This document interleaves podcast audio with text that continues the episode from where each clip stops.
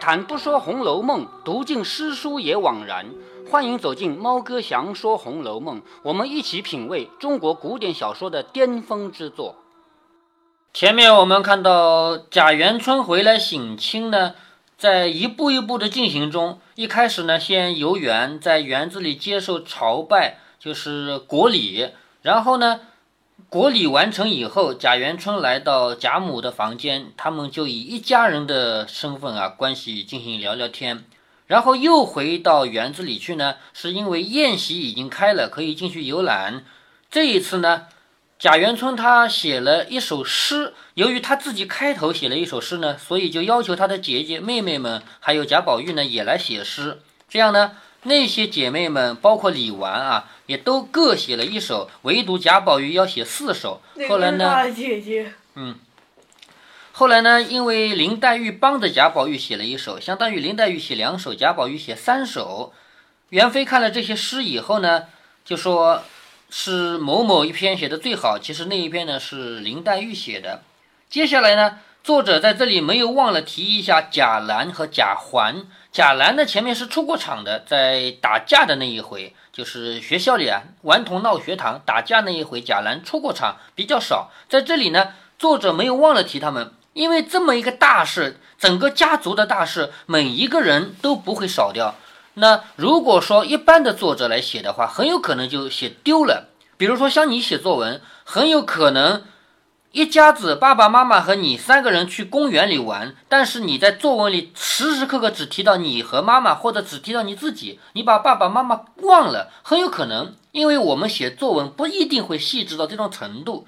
那么正因为如此呢，我们就更佩服曹雪芹。曹雪芹在这么大的场面里面，这么多个人要写，他还不忘了那些可能漏掉的人，所以他这里专门提了一下贾兰和贾环。但是贾兰和贾环在这里没有什么内容。那时贾强带领十二个女戏在楼下正等得不耐烦。贾强的工作前面我们提到过，贾强的工作首先他去姑苏买了十二个戏子回来，然后这几个月呢是贾强一直在带领着他们学戏。好，现在要该他们表演了。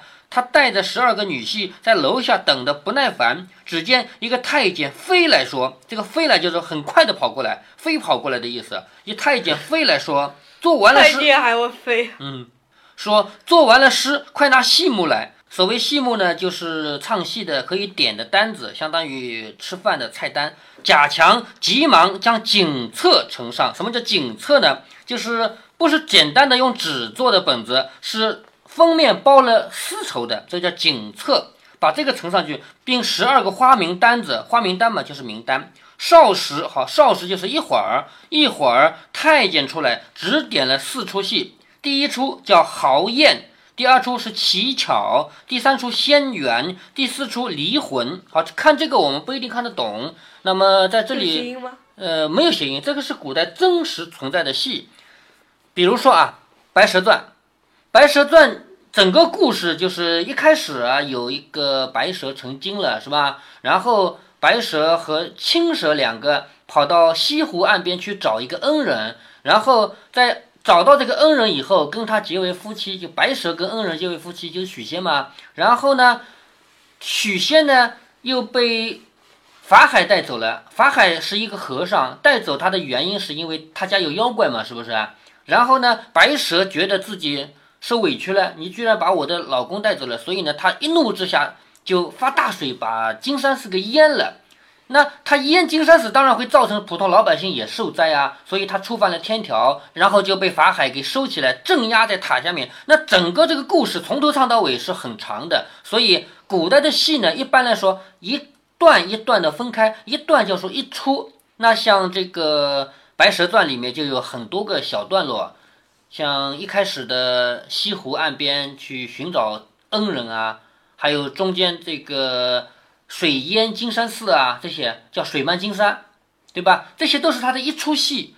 现在贾飞点的是豪宴，豪宴这出戏呢，应该是跟《水浒传》有关系的，具体我不太了解啊。其中离魂这出戏呢，就是《牡丹亭》里的。《牡丹亭》这个故事可能你不知道，因为以前的。古典名著啊，像《西厢记》啊，《牡丹亭》这些都很多。那离魂讲的是《牡丹亭》其中的一出。贾强忙张罗的扮演起来。好，现在该他出力了，因为这些小戏子们就是他管的嘛。好，张罗的扮演起来，一个个歌起裂石之音。什么叫裂石之音呢？啊，就是那个声音响到什么程度，一唱出去把石头给裂缝了。这个当然是夸张了，是不是啊？歌起裂石之音，无有天魔之态。天魔就是像天上的神啊、魔啊那种舞姿，那个舞姿就无法形容了。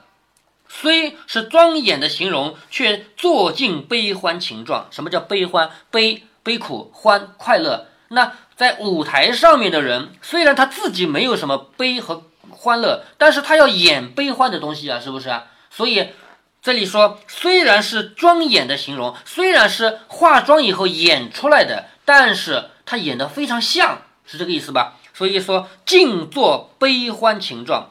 刚演完了，一太监之一金盘糕点之属进来，问谁是灵官？好，这个十二个戏子啊，就是唱戏的小姑娘啊，就什么什么官，什么什么官，名字里都有一个官。这个名字是买来以后给他们起的，并不是他娘家啊，并不是他老家就叫这个名字啊。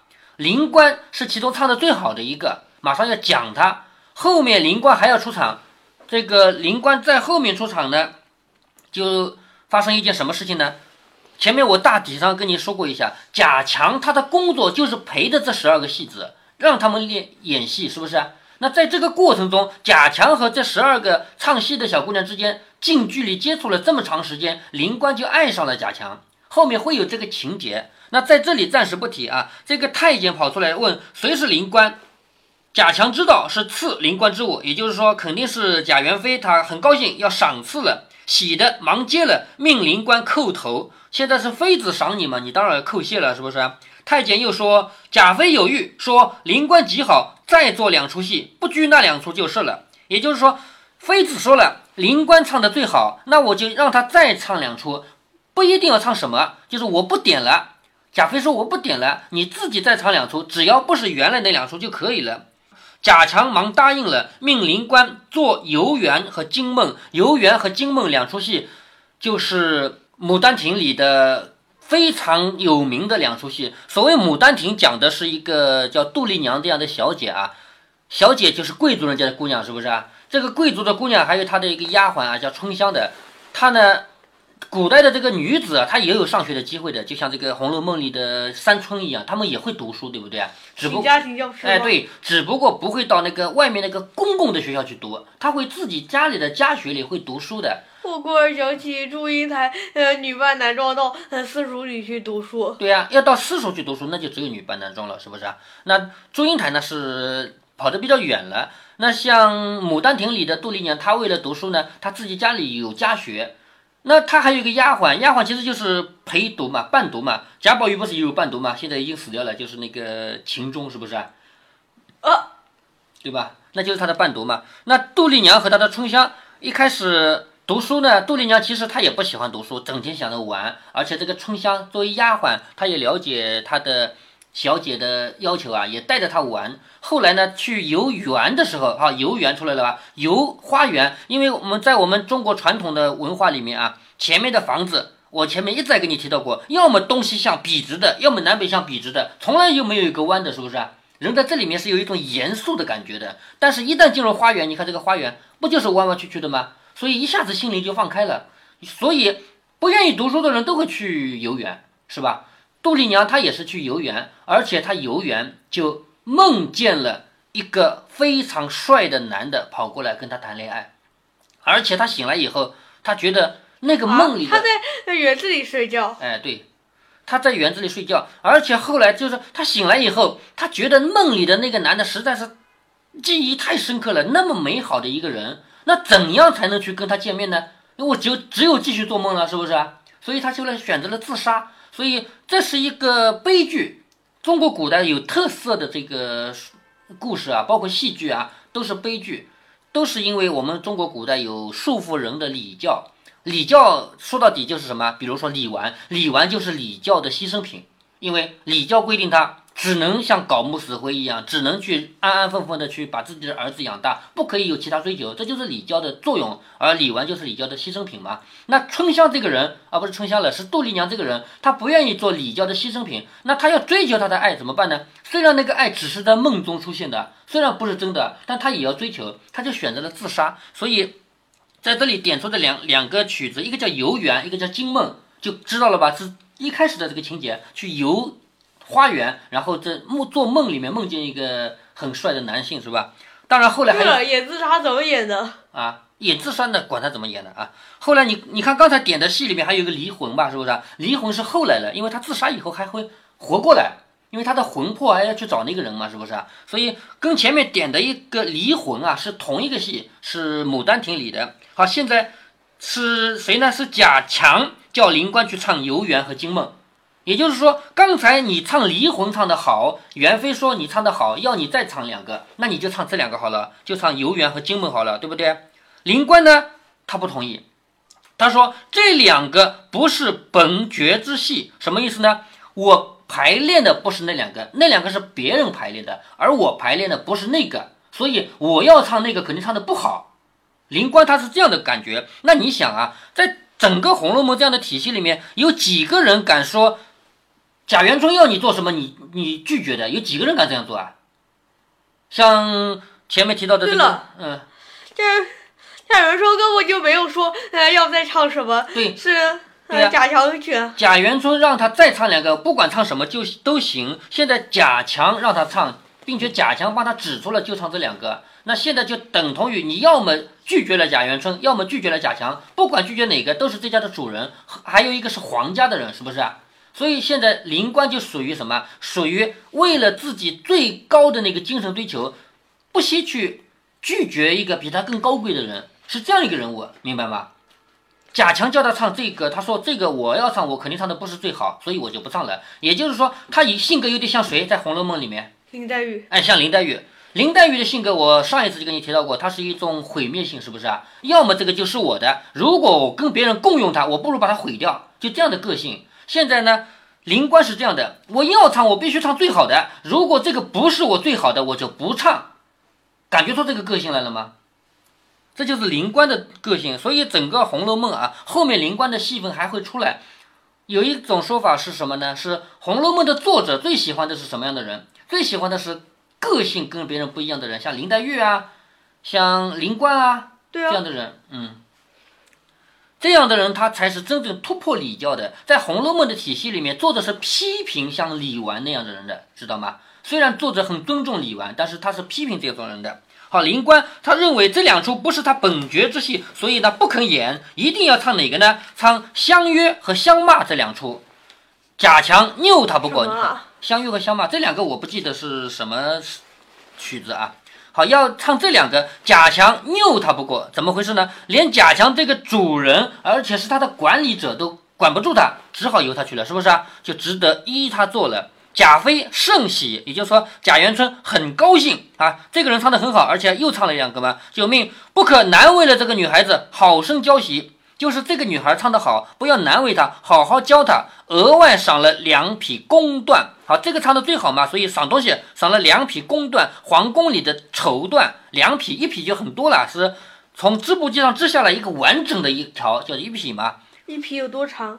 有多长我也没量过，但是它会以前的布是拿一块这么宽的木板，然后木板这样翻过来翻过来就绕上去了吧，是不是啊？这样一翻一翻，大概有半尺宽木板，我。可能半尺还不止。我在我们以前都是到商场去买布料回来做衣服的，咱们现在都是买衣服穿的，是不是啊？古代不是古代啊，就是我小时候就是买布回来做衣服的。当时在商场里看到的布料也是一匹一匹的，就是用这么宽的木板这样滚过来绕在上面，能绕这么厚。那个一匹布不得了的，就是你把它展开来，不是好几十米长了吗？呀，对吗？是这样的一种东西。好，赏了他两匹宫缎，还有两个荷包，还有金银颗子。荷包我们知道的，对不对？金银壳子是用黄金和白银做的那种小的装饰物。这个装饰物呢，它有点像什么？有点像元宝，它就是不用称了。这个就是几克，这个呃，这个以前不叫克啊，这个就是几两几两的，不用称了，叫壳子。还有食物，就是赏他吃的，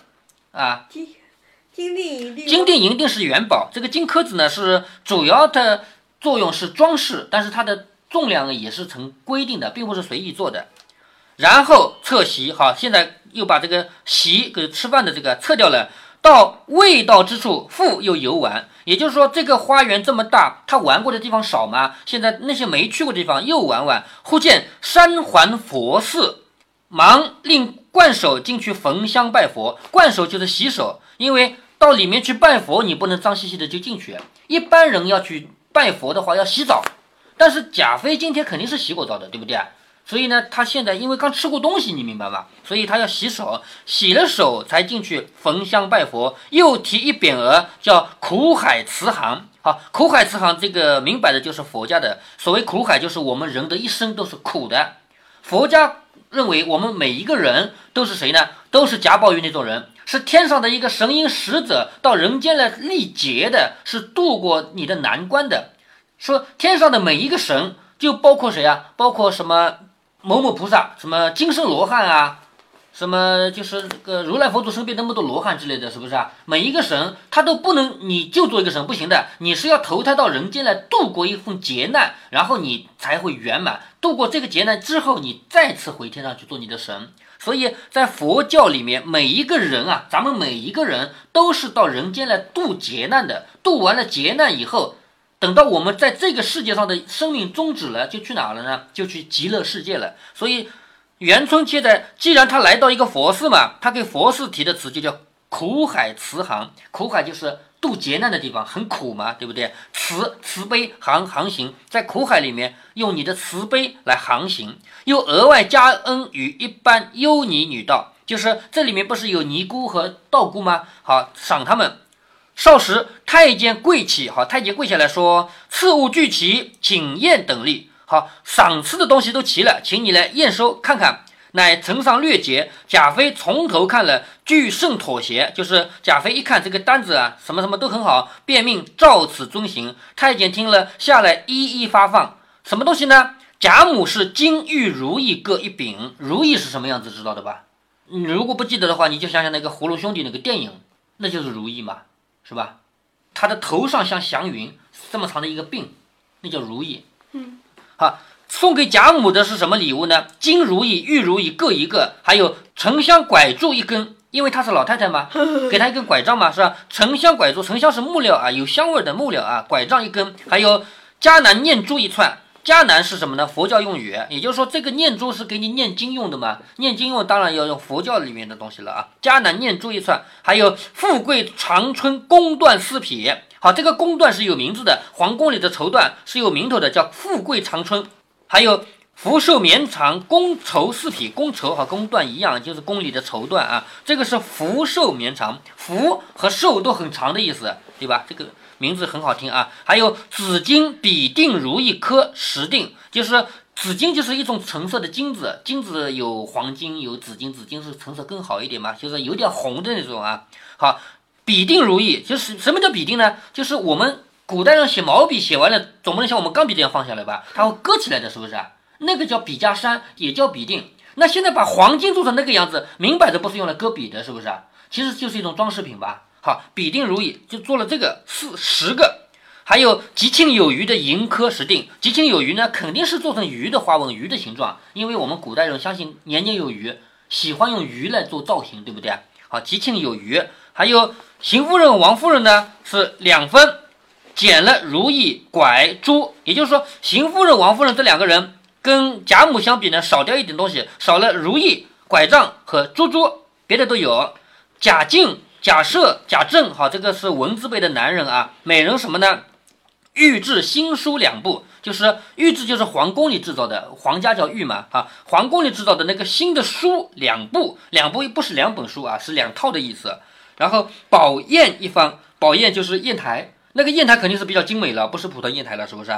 宝用呃金银做？呃，我估计不会用金银做，用金银做砚台是不合适的。为什么？因为砚台要磨的嘛，下面太光滑，怎么磨啊？所以以前我们读前面的那个，他们在学校里打架那一回，读到的是砖砚和瓦砚，对不对？嗯。为什么砚台要用砖和瓦来做呢？因为它是粗糙的嘛，要磨嘛，你总不能用那个黄金白银来做，那个太光滑了，是不是啊？所以宝砚不可能是用那个做的啊。还用什么做呢？那我觉得用什么比较好一点的石石料吧，石头吧。好，下面还有宝墨二匣，什么呢？就是那个写字的墨，因为磨之前也是固体墨嘛，是不是好，那个东西宝墨二匣，还有金银爵各二只，爵是什么呢？这是酒杯，嗯。墨是用什么做的？墨啊，用什么做？古代是用那个是用木头先烧，烧了之后不不能等它烧透，烧透了不就成了灰了吗？对不对？好，烧成黑的，咱们家里不有那个烧烤用的炭嘛？对不对？烧烤用的炭就是黑的炭嘛，用手一摸手上全黑了，是不是啊？那把那个里面的东西再分离出来，要纯一点的炭，不能说有那个粗的东西在里面啊，纯一点的炭那个就行。当然还要加别的东西啊，光那个不行啊。好，下面我们继续读啊，还有这个金银爵各二只，实际上就是金杯和银杯，就是喝酒的酒杯啊，金杯银杯各两个，表里按前，就是前面的东西，其他东西都一样。好，宝钗、黛玉这些姐妹呢，给什么呢？每人新书一部，啊，一部书，宝砚一方，有砚台一个。新样格式的金银科二对，就是金科和银科，就是那个金子、银子做的那个小坠坠啊，挂的东西啊，各二对。宝玉也是这样，好，宝玉的东西跟宝钗、黛玉还有那些姐妹是一样的，和那些春对，和那些春是一样的。那贾兰不一样，贾兰又小一倍了，是不是？贾兰是金银项圈两个，因为他是还小孩嘛，项圈两个，还有金银科二对。那尤氏、李纨、凤姐，这是玉字辈的媳妇儿，对不对？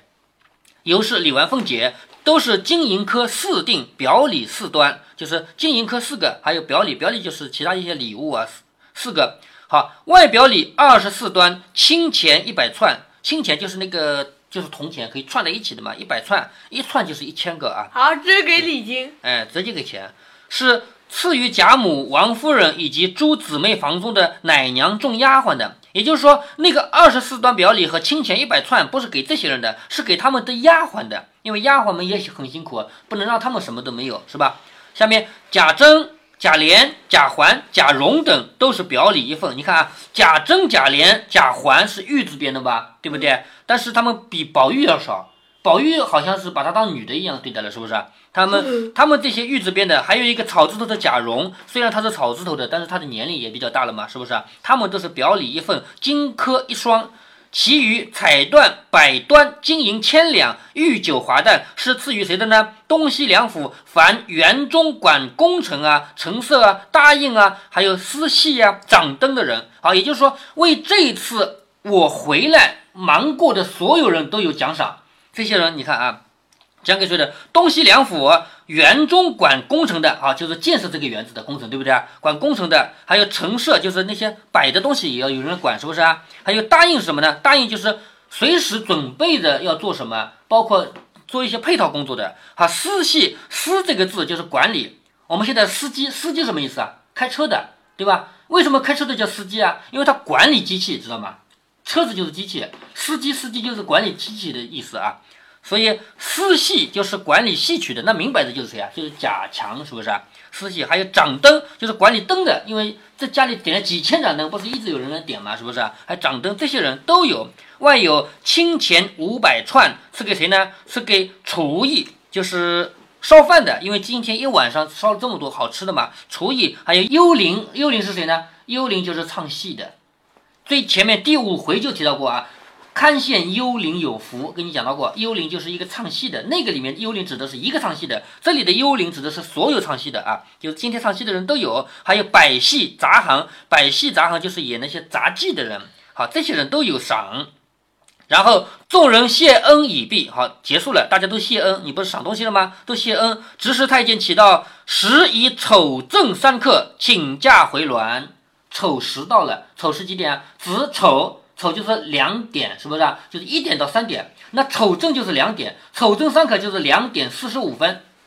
也就是说，他这个一个夜里就在外面赏了，是不是啊？现在到两点四十五分五分了，说时以丑正三刻，请假回銮，请你的、嗯这么多东西怎么带？那要他带啊，这些肯定用车子运出来的嘛，对不对啊？好，请假回銮就是请元妃回自己的那个车子。他们的车子才叫软。好，贾飞听了，不由得满眼又滚下泪来，又要哭了吧？要走了是不是？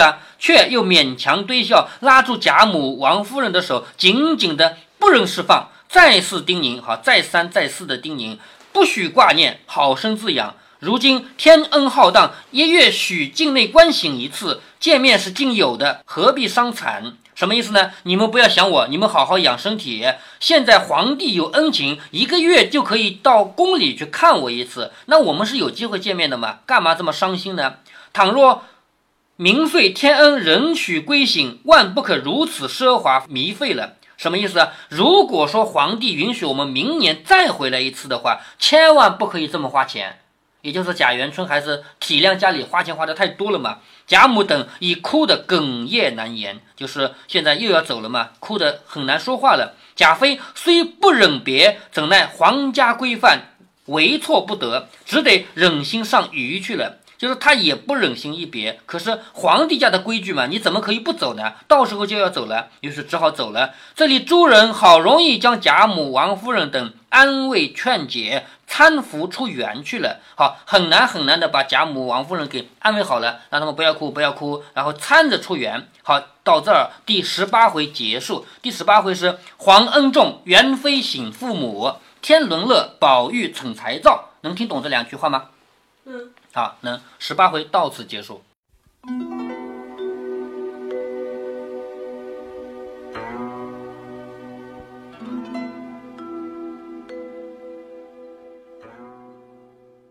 在这一段中，贾元春点了四出戏，分别是豪宴、乞巧、仙缘、离魂。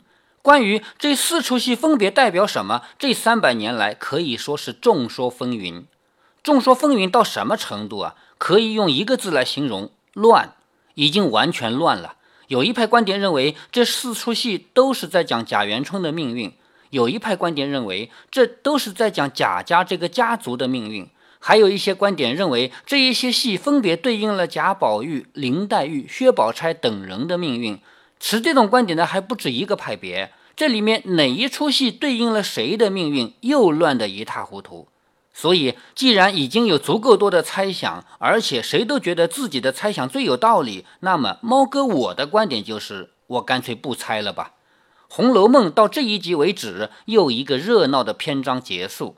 之前最热闹的是秦可卿葬礼，这里是贾元春归省。别忘了，《红楼梦》核心的内容还没开始呢。贾宝玉等人还没有进入大观园，贾宝玉作为最核心的主人公，他的成长还没开始。